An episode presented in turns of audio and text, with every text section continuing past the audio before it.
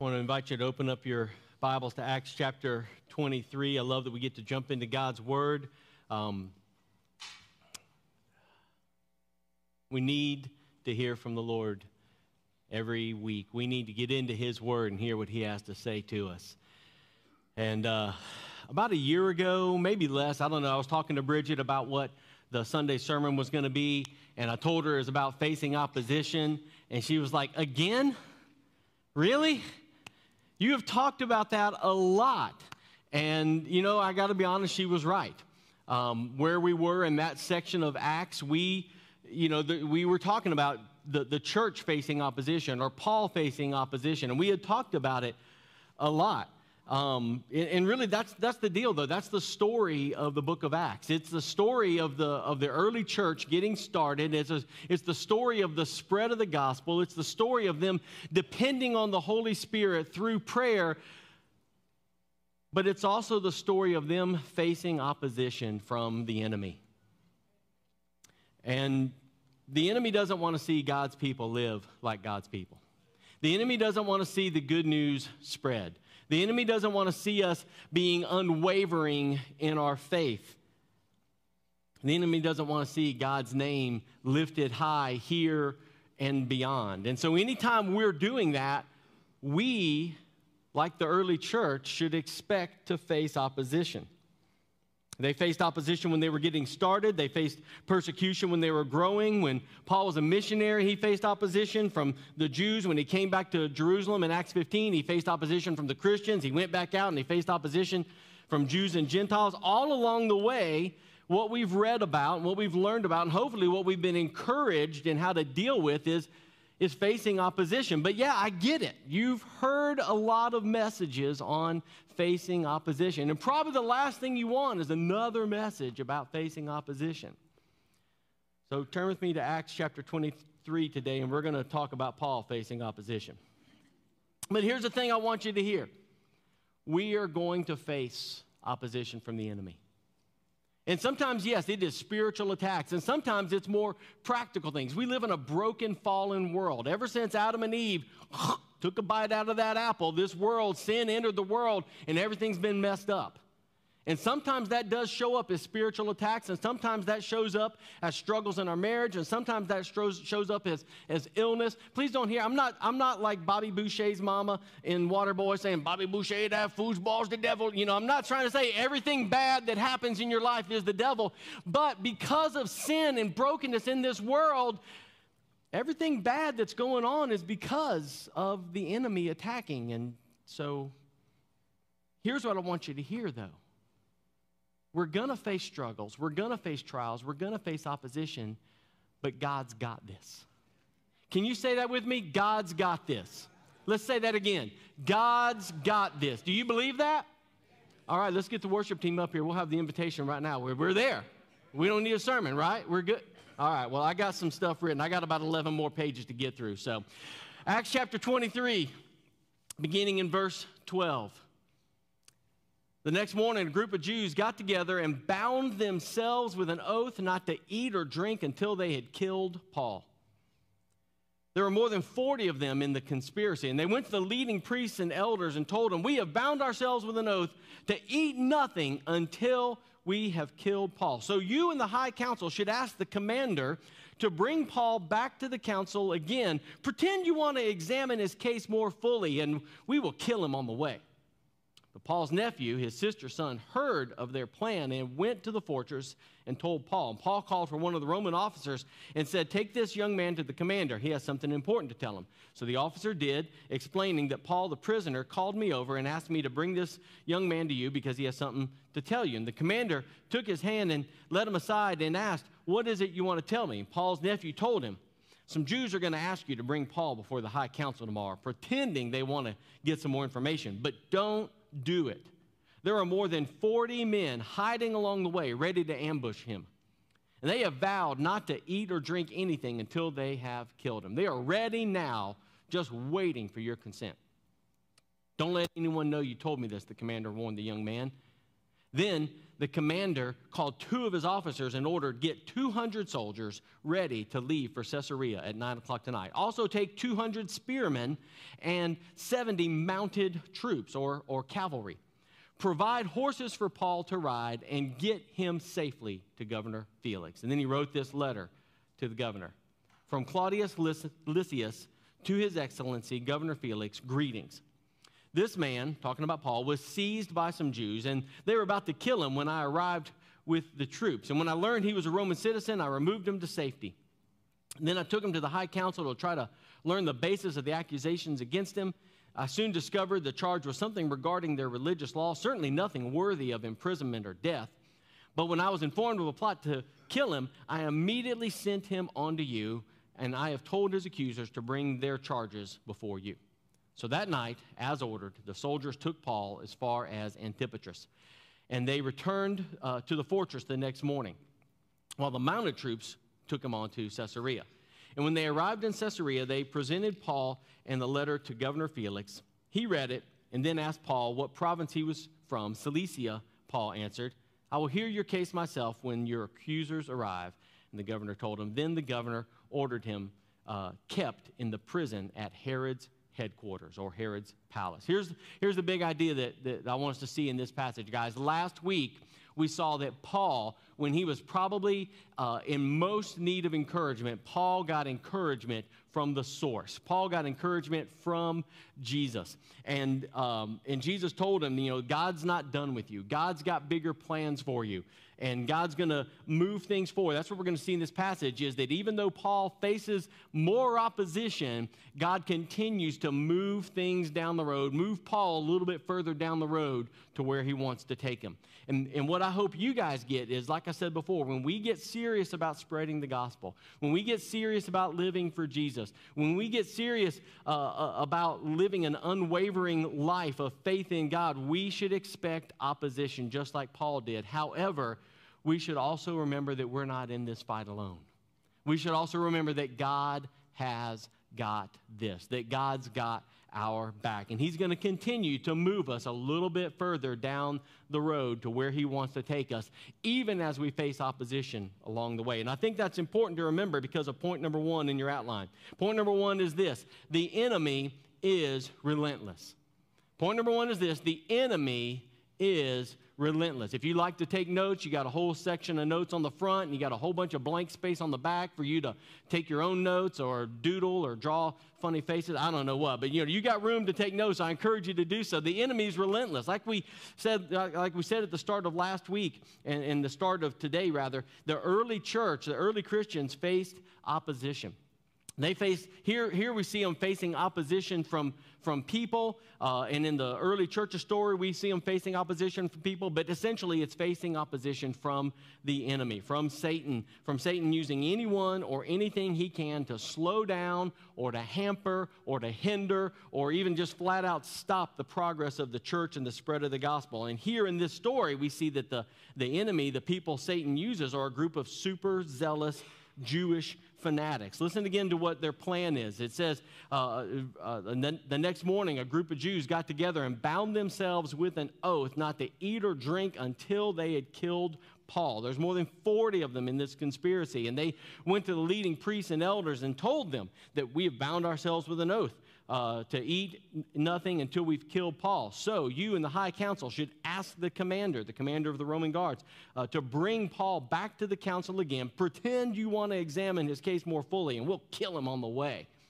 Guys, the enemy is relentless. The enemy doesn't give up. The enemy doesn't play fair. These 40 guys that made this vow, this was a solemn vow. This was an oath between them and God. And basically, the, the, the solemnness of this, uh, what, what a lot of writers say is they were saying basically, God, if we don't kill Paul, then you kill us. That's how serious they were about this. I guess, though, uh, I, I guess these guys had never read the Ten Commandments, though, where it says, Thou shalt not kill.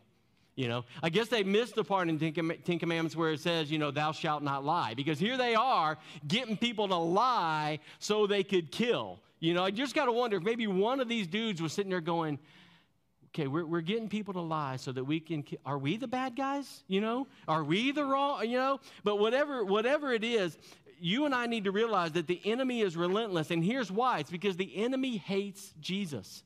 The enemy hates it when when God wins. The enemy hates it, hates the spread of the good news and hates to see the hope and the joy and the peace and the love and the comfort and the assurance that the gospel brings and that it brings to, and, and the change it brings to people's lives. The enemy hates losing. And anytime you and I share the gospel, anytime you and I uh, get to plant the seed of the gospel or see somebody come to faith in Jesus, anytime we live for Jesus and are a shining light of, of Jesus in our lives, God wins and the enemy hates that. And so the enemy is going to keep on coming after us. Matter of fact, here in your outline, the enemy is not going to stop coming after God's people who are pursuing God's plan, exalting God's name, and expanding God's kingdom.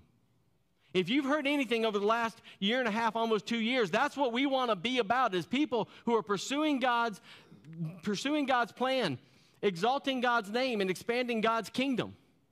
And if you do that, then the enemy is going to put a target on you. He's going to keep coming after you as you chase after Jesus. Matter of fact, the more you walk with God, the more determined you are to, to, faith, to, to, to, have faith in Jesus and to, and to demonstrate that faith as an example to others, the more you can expect the enemy to come after you. The more you push forward to live with Jesus, the more you can expect the enemy to push back. But I love what Paul says in Philippians 1:21. He says, "For me to live is Christ, and to die is gain." What Paul was saying, Paul understood something that I hope you and I get to the place where we understand that living for Christ is hard. Living for Christ is, is hard. As we live for Christ, we're gonna, it's going to be hard and it's going to keep on being hard, but that's what it means to be a Christ follower. To live for Christ means to partner with Him in the suffering of the gospel. It means to be faithful to God during life's most difficult challenges. It means to press on, not in your own strength, but in His strength, in the strength that Christ gives you. Even when everything in your life seems like it's falling apart. And the only way out is when God calls us home to be with Him. Some of y'all are like, well, gee, preacher, that's really encouraging. I just feel all warm and warm and fuzzy right now, you know? It's such a bubbly sermon. I'm glad I came today, you know? Hang on. Let me give you some encouragement.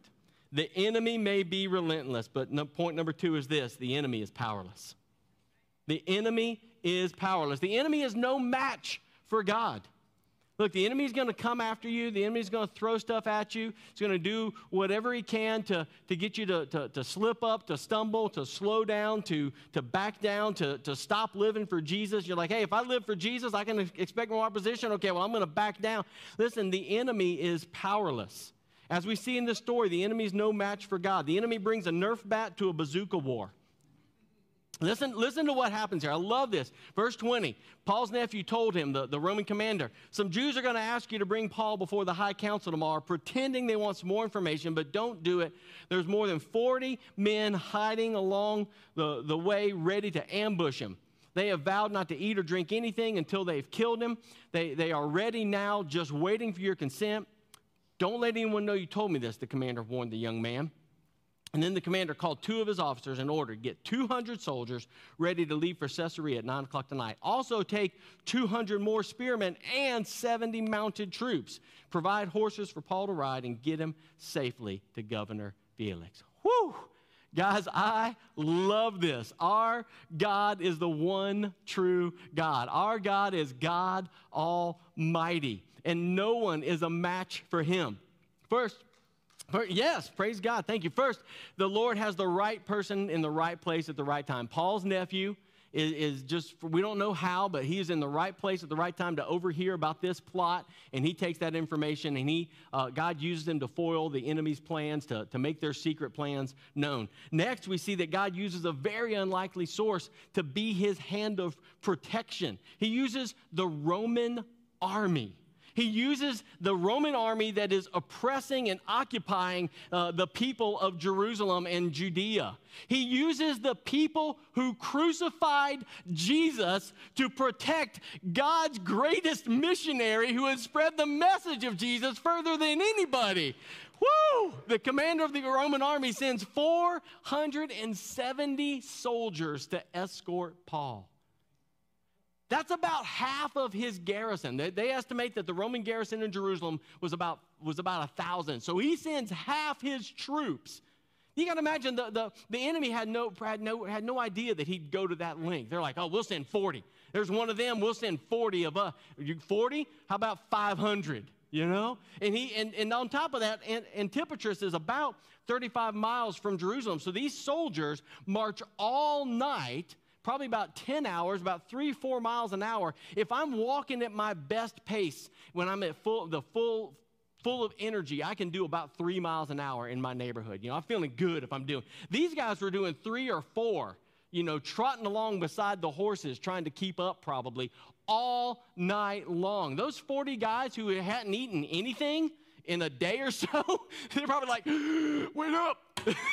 time out, you know. But anyway, so I mean, so, so these guys, you know, they escort Paul to Felix. And when he gets to Felix, Felix reads the case and he says, Okay, I'll hear your case. And then he keeps him in protection in the governor's palace. In other words, Paul could not have been in a more secure place when he got to Caesarea.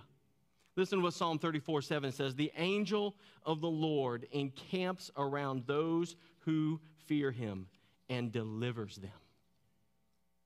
The enemy is no match for God. Remember what Jesus said to Paul in Acts uh, 23 11? He said to be encouraged, to take courage.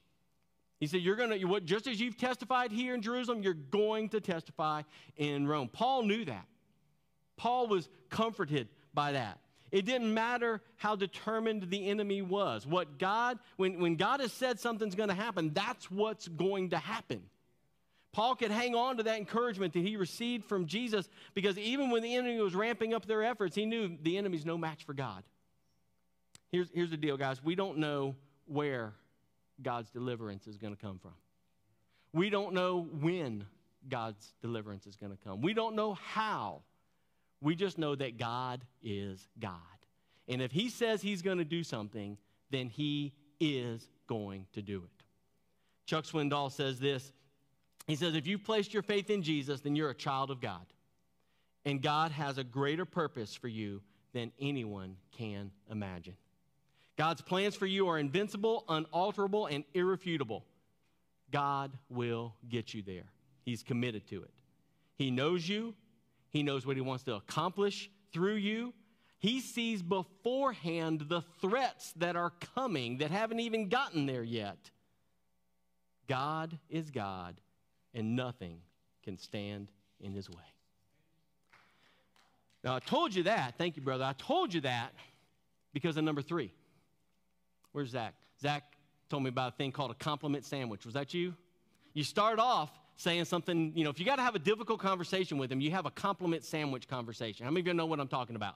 You start off with something nice, you know, then you then you work in the, the tough, difficult thing, and then you end with, with something nice, you know, compliment, difficult discussion, compliment. You know, you're doing good, here's what you need to work on, but you're doing good, right? Well, this sermon is the opposite of that, okay? here's something rough, here's a promise, and then we're going to end with there's something rough, okay?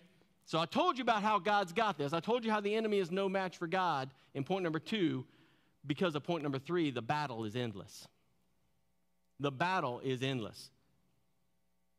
Listen again to verse 33 to 35. It says, When they arrived in Caesarea, they presented Paul and the letter to Governor Felix. He read it and then asked Paul what province he was from. Cilicia, Paul answered, I will hear your case myself when your accusers arrived, the governor told him. Then the governor ordered him to be kept in prison at, Herod's quarters. I want you to notice that Paul makes it to safety. The enemy's plans are foiled, their, their, their assassination attempt is thwarted. Paul makes it to safety, but he's still in custody, he's still in prison. we're going to see that he stays in prison for about two weeks. We're going to see next week that he is kept in prison there in Caesarea for two years. And we're going to talk next week about what do you do when you feel like things are on hold? What do you do when you feel like life's got you in a holding pattern or God has you in a holding pattern? But what I want us to see here is, is, is that the battle we are in with the enemy, it's, it's a war. And we may, we may experience victory. God may give victory today, but there's going to be another battle tomorrow, maybe even another battle later today. And the war's not going to be over until Jesus comes back once and for all and defeats the enemy forever. Defeats Satan and death and hell and sin and sickness and heartache and hurt and brokenness and all the other crud that's in this world because of sin. Which means, like I said, that we may see victory today, but there's to be another battle tomorrow. And tomorrow is another opportunity for us to trust God, another opportunity for us to trust Him for another victory. Trusting God day by day. That's really what it means to be unwavering.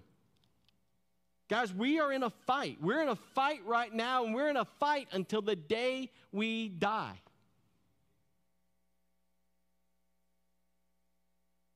I don't know about you, but I, I don't want to live that way.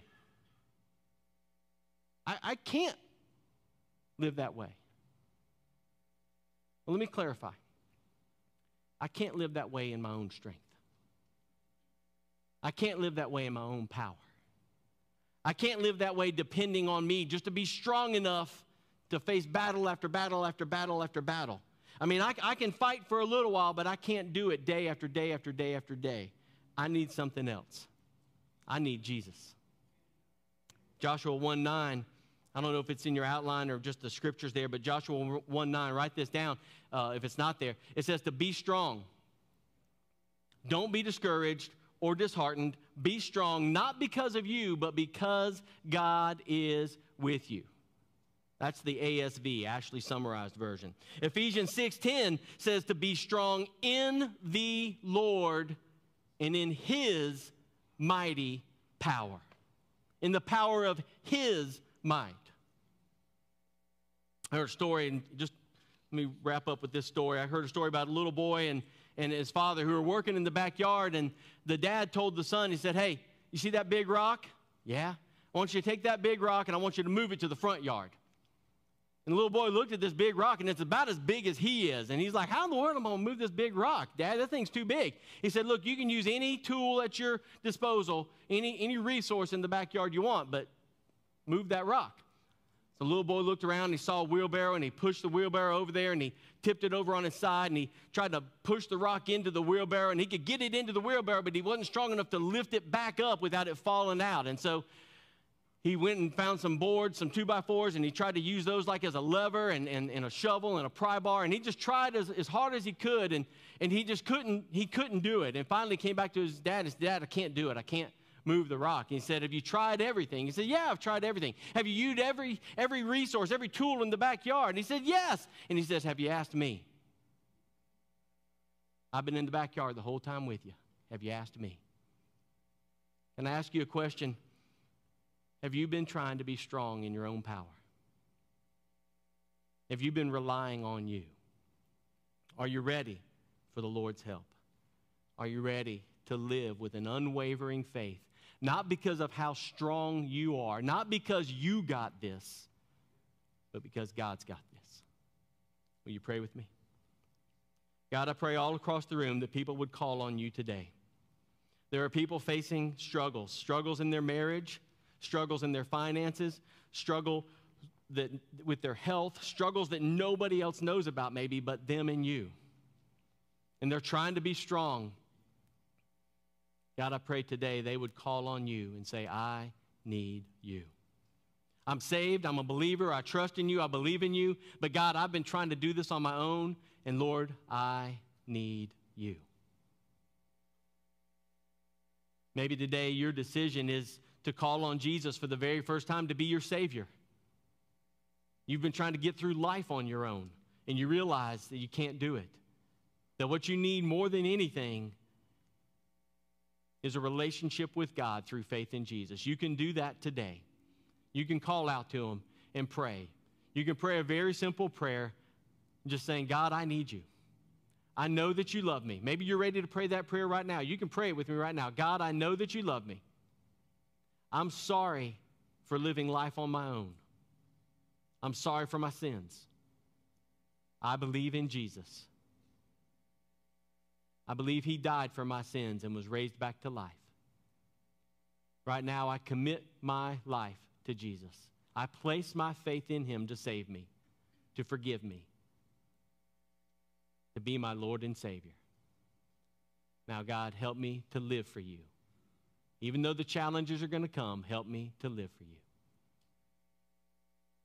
In Jesus' name I pray. Amen.